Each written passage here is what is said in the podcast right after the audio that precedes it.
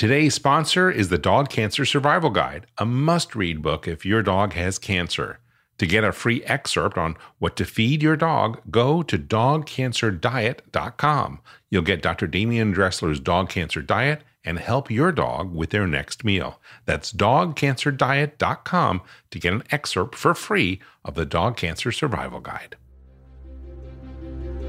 In that time, we've certainly known that okay, we haven't seen this type of heart disease with these big name brands. So it doesn't mean that the small brands can't have good outcomes.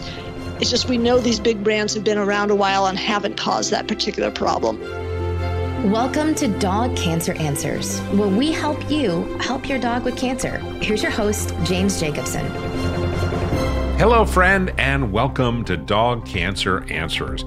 We are going to go back to our proverbial mailbag, or I guess we should call it a voicemail bag, and take a listener question that was given to us from Pat in Maryland. Now, she has a very common question, and we're going to take it in two parts.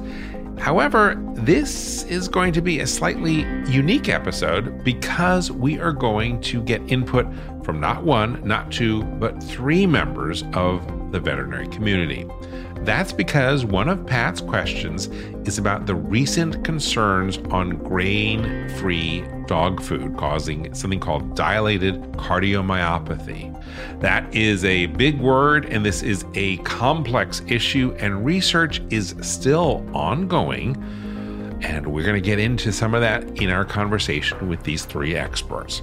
First up, to answer Pat's questions, we are joined by our chief medical editor, Dr. Nancy Reese, who has been a practicing veterinarian for three decades now and also has a master's degree in preventative veterinary medicine and a PhD in epidemiology. Then, after Nancy, we will be joined by our integrative oncologist, Kendra Pope, for some details on the relationship between diet and heart issues in dogs. And then finally, we turn to our associate producer and a licensed veterinary technician, Kate Basedow, to break down what the veterinarians have said and to give you some practical advice on how to make diet choices for your dog. So, to start off, we are here with Dr. Nancy Reese to answer Pat's first question. It relates to why her vet didn't find the dog's cancer. Hi, this is Pat from Valley Lee, Maryland. I have two questions. One, how come my vet has not been able to determine that my dog had cancer and was dying? In a short amount of time, one of my dogs had her teeth cleaned, and five days later, she died from hemangiosarcoma. And my other guy had a completely clean bill of health, and a week later, I found him home dead, both golden retrievers.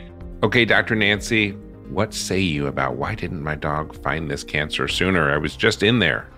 Boy, I, I really can relate to how frustrating that is. And being on the other end of that, we really hate to have that type of situation as well.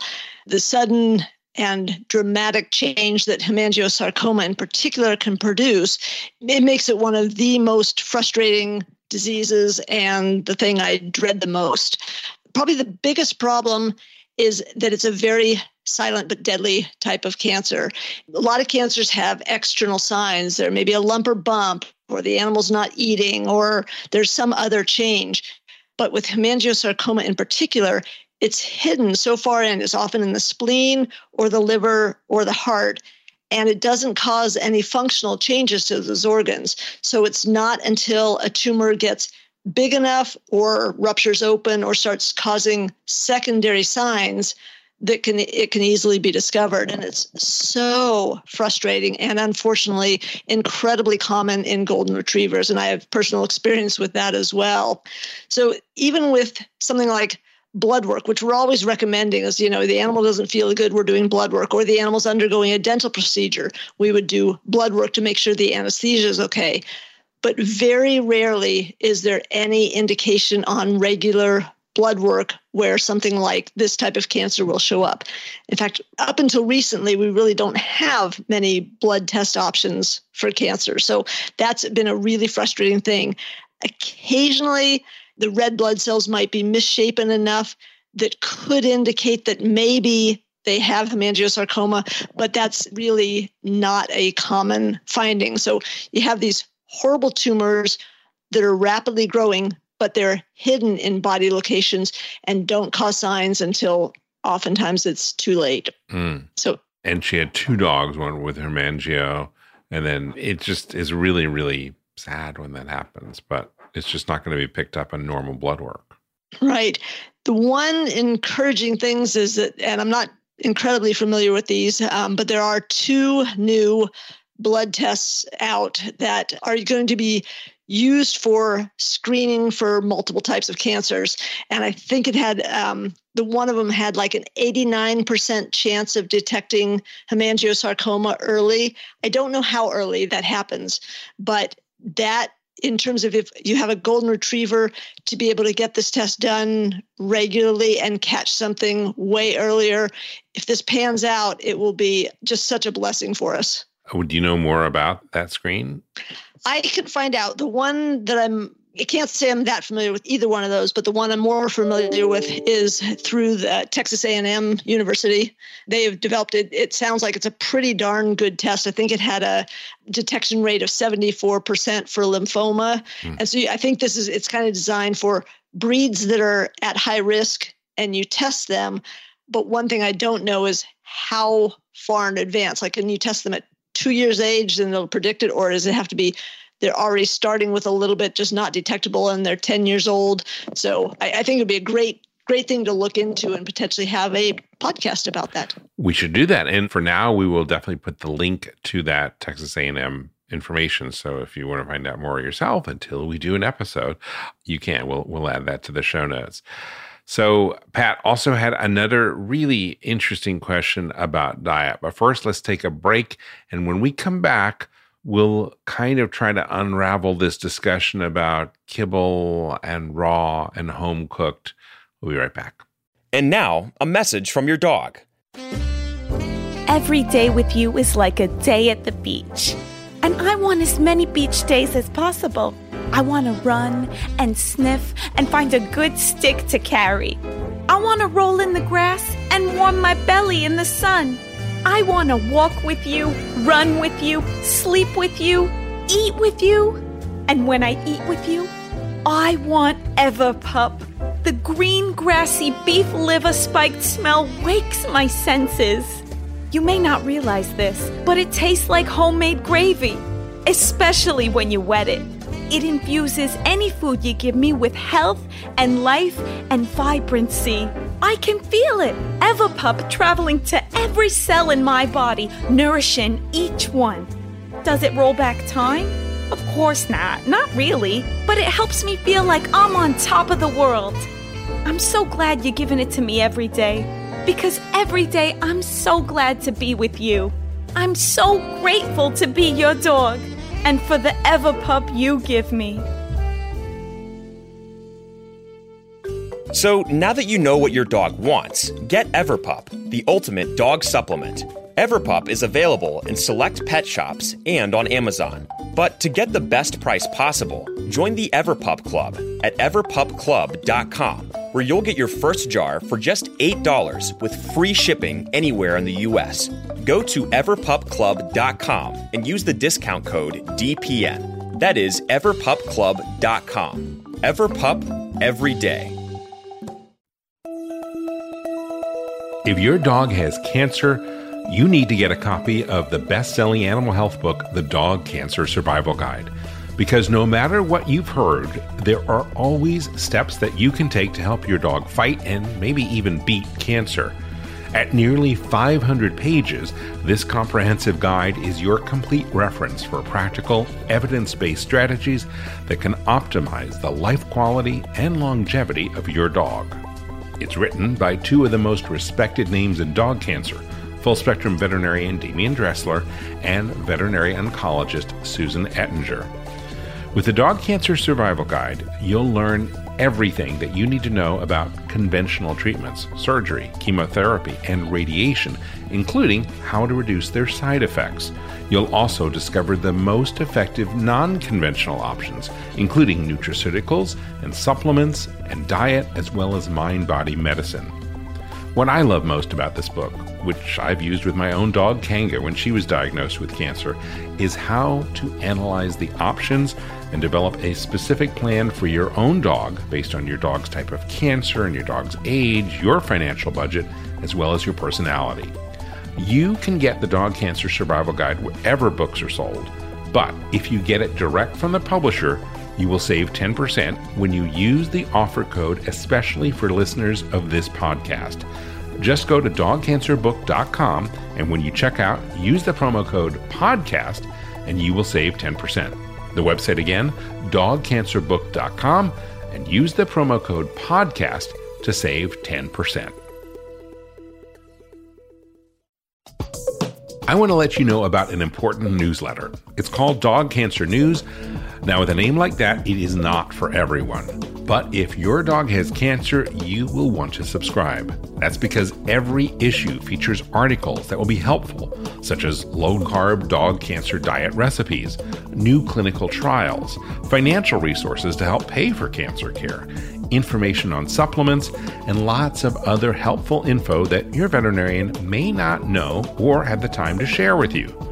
Also, when you subscribe to Dog Cancer News, you will get a weekly update on the topics covered on this podcast, along with links and resources. So, how much does Dog Cancer News cost? Well, today you can subscribe for free. It's our gift. For a limited time, you can get a full year's subscription for free, no strings attached. Just go to this website to sign up for the newsletter now, dogcancernews.com. It takes less than 10 seconds to subscribe, and it is totally free. Do it now at dogcancernews.com. So, on today's show, we are hearing a listener question from Pat in Maryland, who also asked a question about diet. My second question is what are we supposed to do who, with the diet issue and the kibble and of the having to feed them the five name brands because of dilated cardiomyopathy, especially with golden retrievers. Um, my dogs used to always eat raw and home prepared, and one of my dogs has a slow heart rate and um, recommended that she have to eat kibble in one of the five main brands. And I feel terrible about that because I just don't think it's a very good diet. So I add other food to it. So she's probably not getting the balanced diet either. Thank you. So, Dr. Nancy, diet, what do you think? Well, I have to say, this is a question or comment that probably comes up on weekly basis, if not a daily basis. I was going to say, have you ever heard this before? Absolutely.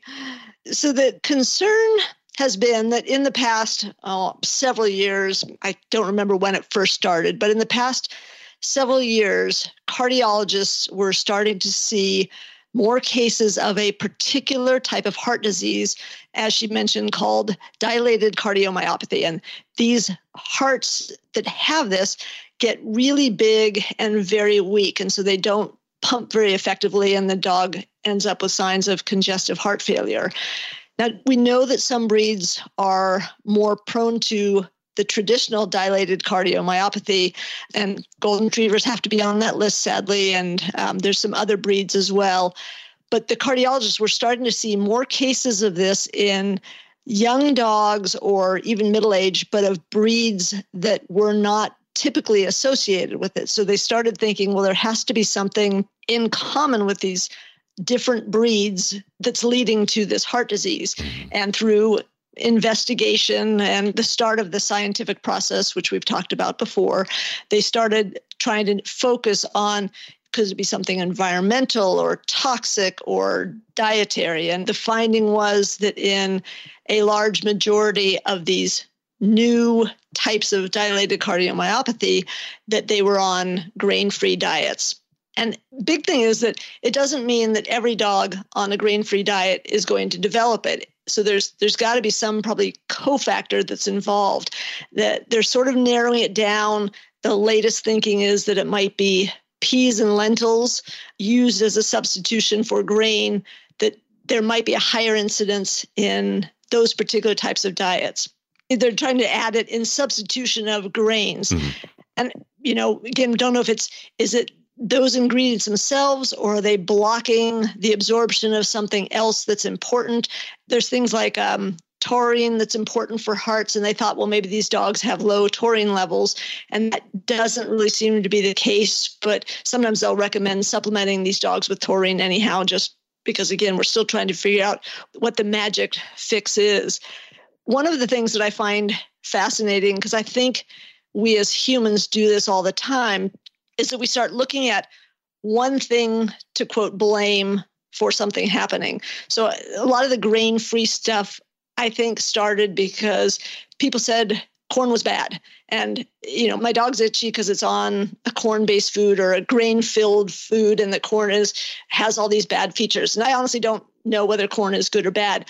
But I will say I see just as many itchy dogs on grain free diets as I do on the, the cheap corn based food. So mm-hmm it seems to be when we focus on one aspect and like okay we'll get rid of corn and it's grains so we're going to get rid of all grains and put something else in i think we lose the the whole picture type of thing. So again not every dog on a grain free diet is going to have this problem but there's something going on that we need to start looking into and, and they are working on trying to do that the idea behind, I think she said, the big five companies, mm-hmm. and it doesn't actually have to be a kibble food. It's often just the problem seems to be with what they call boutique diets. So some of these potentially small companies that are making these, and they look like really high quality foods when you read the ingredients, but they may not have had the finances and resources available to do significant diet trials for a long period of time.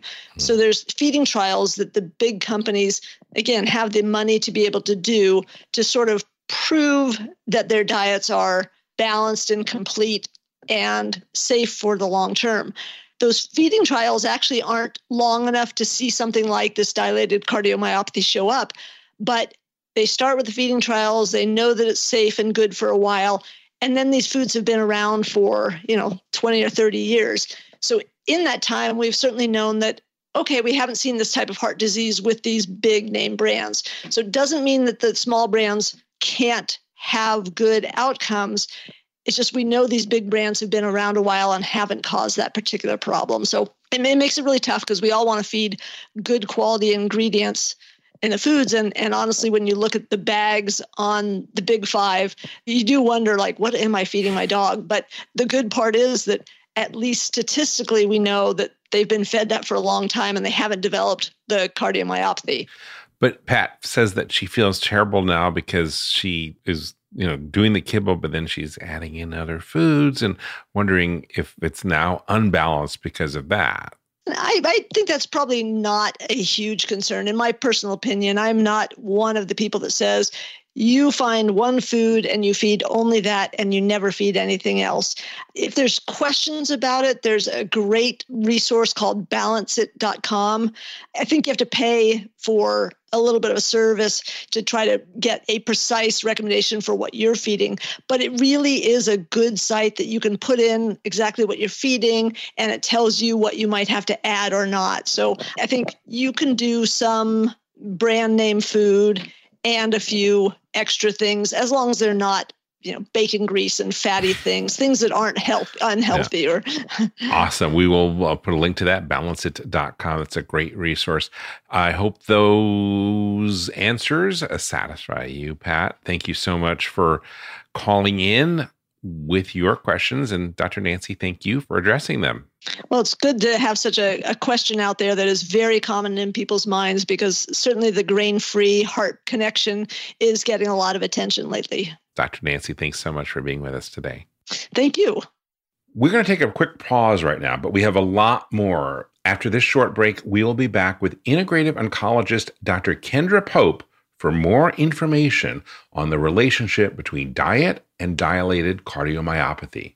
Stay tuned.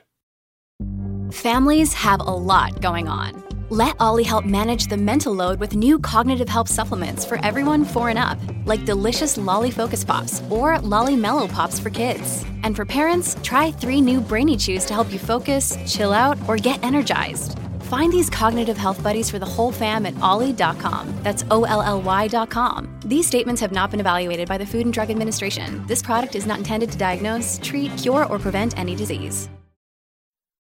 When you need mealtime inspiration, it's worth shopping Kroger, where you'll find over 30,000 mouth-watering choices that excite your inner foodie. And no matter what tasty choice you make, you'll enjoy our everyday low prices, plus extra ways to save, like digital coupons worth over $600 each week. You can also save up to $1 off per gallon at the pump with fuel points. More savings and more inspiring flavors make shopping Kroger worth it every time. Kroger, fresh for everyone. Fuel restrictions apply. We are back with more about what these boutique diets have that might be causing DCM in dogs. I recently spoke with Dr. Kendra Pope, who is an integrative oncologist, about this subject. Dr. Pope, what are your thoughts on this phenomenon of diet associated DCM in dogs? I always try to really educate my owners so that they can try to circumvent all the information that's online. So, the publication that came out about the grain free diets was mostly related to legume based pea protein, legume based grain free boutique brand diets. The conventional community was unsure why this happened. And so they basically said all grain free diets that are boutique were in this category.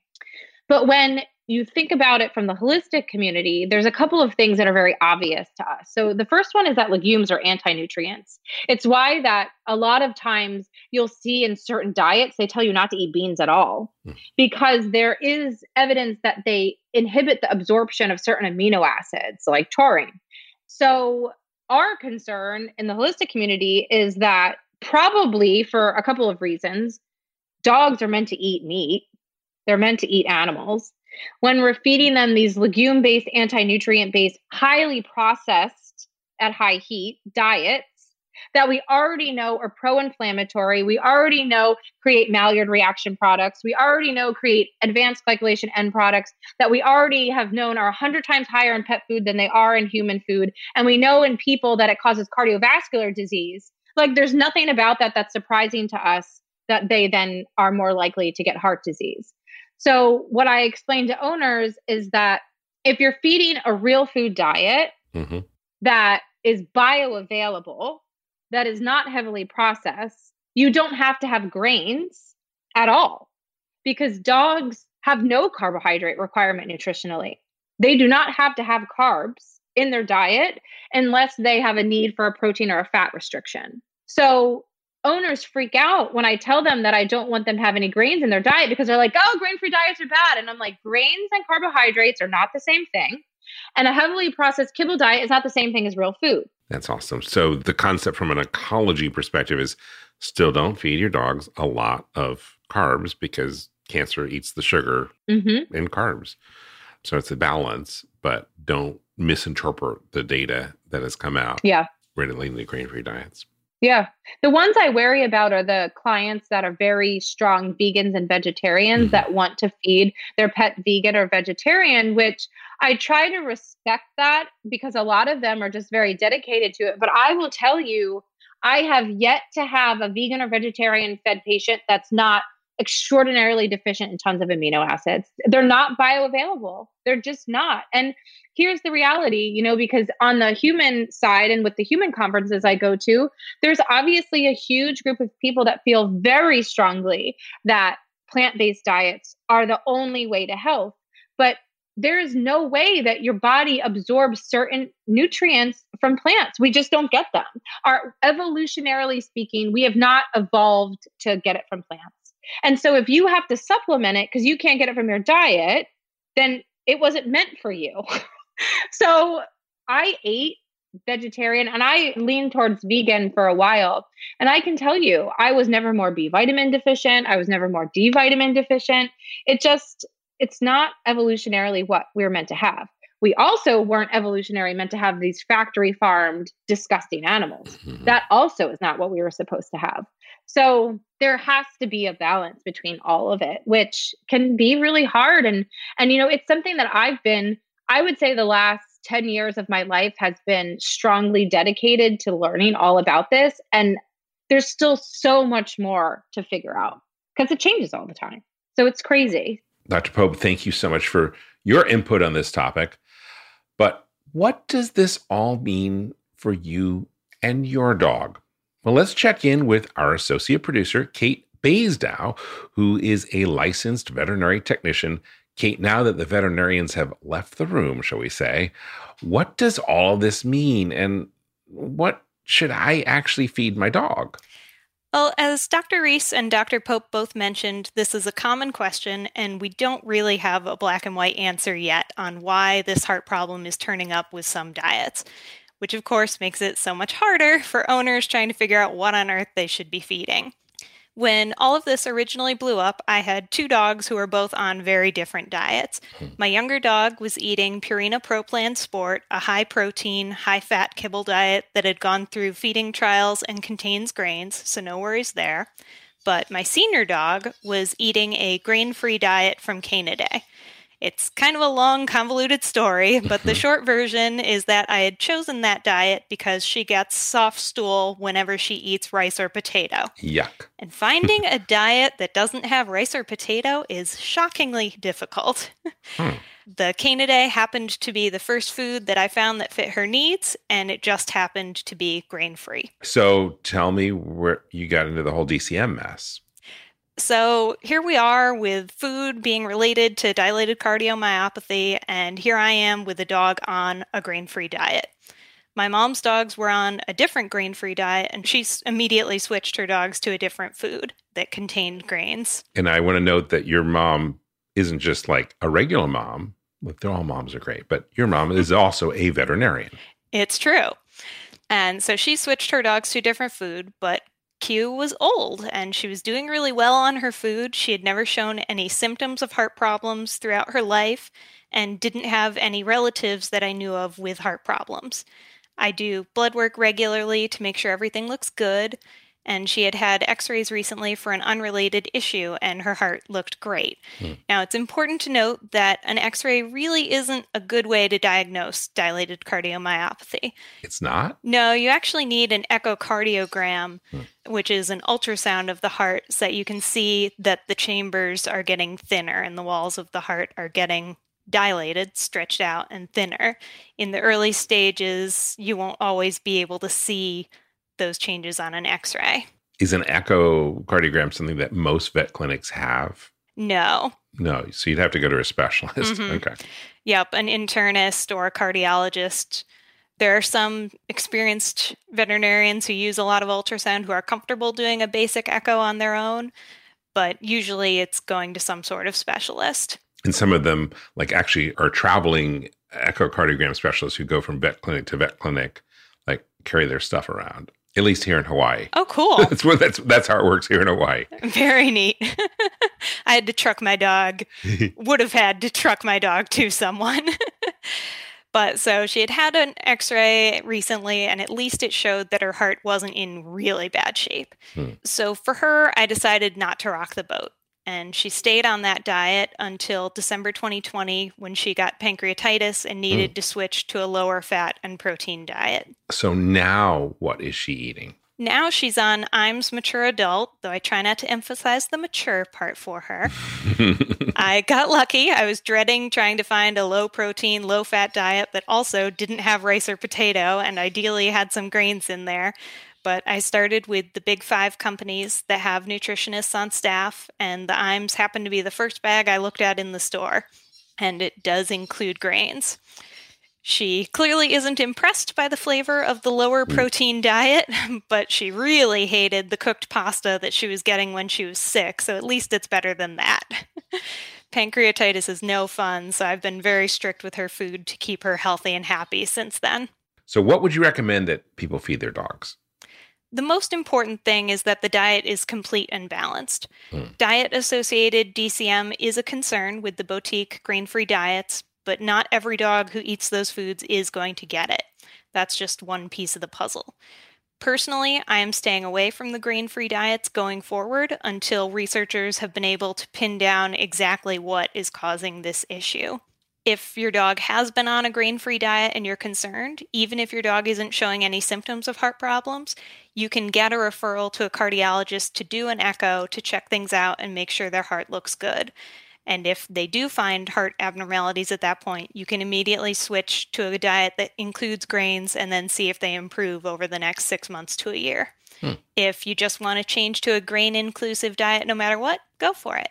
Just do a slow transition so your dog doesn't get diarrhea. And again, that slow thing is really important anytime you make a diet change. Exactly. But if your dog has been doing well on a grain free diet and there's issues you're trying to balance and you don't want to rock the boat, waiting to make any changes until we have some more concrete answers is okay too. Just keep that potential risk in the back of your mind as something to look for, watch for signs, and investigate if your dog does start to have problems. Now, I know you're not a crystal ball reader, but any idea when we will have more concrete answers about this? Hopefully, within the next couple years, a bunch of the veterinary universities are working on it right now. The Tufts Veterinary School has a big nutrition program, and they've been doing a lot of studies. The latest one that they published compares the ingredients in different grain free diets compared to diets that have grains. And that study is where they kind of zeroed in on the legumes, such as peas and things like that, as a potential cause mm. for these symptoms. But don't throw out all your peas yet. We don't know for sure. we know that there are certain breeds, though, that are known to have an increased risk of heart issues. Um, so Dobermans are definitely a breed that's prone to heart issues, and Golden Retrievers. So if your dog is a breed or mix of breeds known to have an increased risk of heart issues, I wouldn't want to risk it, mm. and I would definitely stay away from diets with legumes and the grain-free diets. If you got your puppy from a breeder, regardless of breed, ask about heart issues in your dog's relatives. Mm. Use that family health information to give you an idea of any possible increased risk that your dog might have. That is some really good advice. Now, I love to cook for my dog, but I know that you don't. It's true. I'm not really a cooking person. I don't even cook for myself. That's my husband's job. But some people love making homemade diets for their dogs. You just be sure that you're using a balanced diet. Use either balanceit.com, which one of the doctors mentioned previously, or consult with a boarded veterinary nutritionist to make sure that the diet you're making is complete and balanced. And what about commercial kibbles?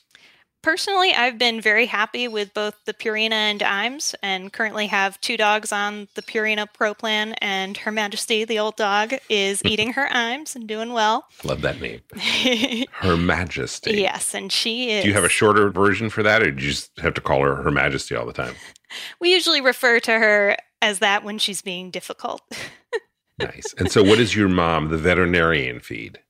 Uh, she has kind of been bouncing around between a bunch of different foods. She has fed Purina, Iams, and Eukanuba at points. One of her dogs needs a higher carb count or he has loose stool. So she had gone to the Eukanuba for him, but she kind of rotates it around so that no one is sticking to one thing long term. And her dogs have all been doing well on all three of those. And then the other two of the big five pet food companies would be Hills and Royal Canin. Awesome. Well, Kate, thank you so much for joining us. We are glad to have you as part of our team here, not only an associate producer on the show, but also a licensed vet technician with many years of experience. And it looks like you grew up in that environment. So that's awesome. So, bottom line, the research is still ongoing into the question of grain free diets and heart health in dogs. And while we do have some promising leads as of August of 2021, we still do not have a definite answer why these diets sometimes cause DCM. Now, if you have a healthy dog, you have a lot of options and you can pick what feels right for you. However, if your dog has health problems, you need to consider those too. And a veterinarian or a veterinary nutritionist is a huge help for sorting out those nutritional needs that sometimes conflict with one another. And for dogs with cancer, those of you who are probably dealing with that right now, a high protein, low carb diet like the one that Dr. Dressler recommends in the Dog Cancer Survival Guide is still often the best option to help starve out those cancer cells. I want to thank you for joining us today and hitting that play button. The show notes contain links and references for all the points that were mentioned in today's episode. Of course, you can find a lot more on our website at dogcanceranswers.com. And if you, just like Pat did, have a question that you would like to ask one of our veterinarians, well, please give us a call on our listener line. And that phone number is 808 868 3200. It is a 24 hour day, seven day a week recording line where you can have your questions answered on a future episode of Dog Cancer Answers. If you have a dog who's been diagnosed with cancer, we really encourage you to join our private Facebook group, and you can find that at dogcancersupport.com. It is a great community of dog lovers who are going through what you may be going through right now. Well, that is it for today from all of us here at Dog Podcast Network. I'm James Jacobson, and I want to wish you and your dog a very warm aloha. Thank you for listening to Dog Cancer Answers. If you'd like to connect, please visit our website at dogcanceranswers.com or call our listener line at 808 868 3200.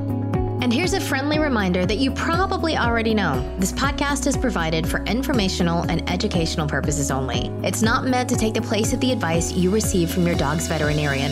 Only veterinarians who examine your dog can give you veterinary advice or diagnose your dog's medical condition. Your reliance on the information you hear on this podcast is solely at your own risk. If your dog has a specific health problem, contact your veterinarian. Also, please keep in mind that veterinary information can change rapidly. Therefore, some information may be out of date. Dog Cancer Answers is a presentation of Maui Media in association with Dog Podcast Network. Is artificial intelligence going to change veterinary medicine? Well, it already has. Right now, on Dog Cancer Answers, we're speaking with Dr. Kelly Diehl of Morris Animal Foundation about how AI is impacting veterinary research and the practice of medicine itself. That's on Dog Cancer Answers. Get it wherever you get your podcasts or at dogcancer.com slash podcast.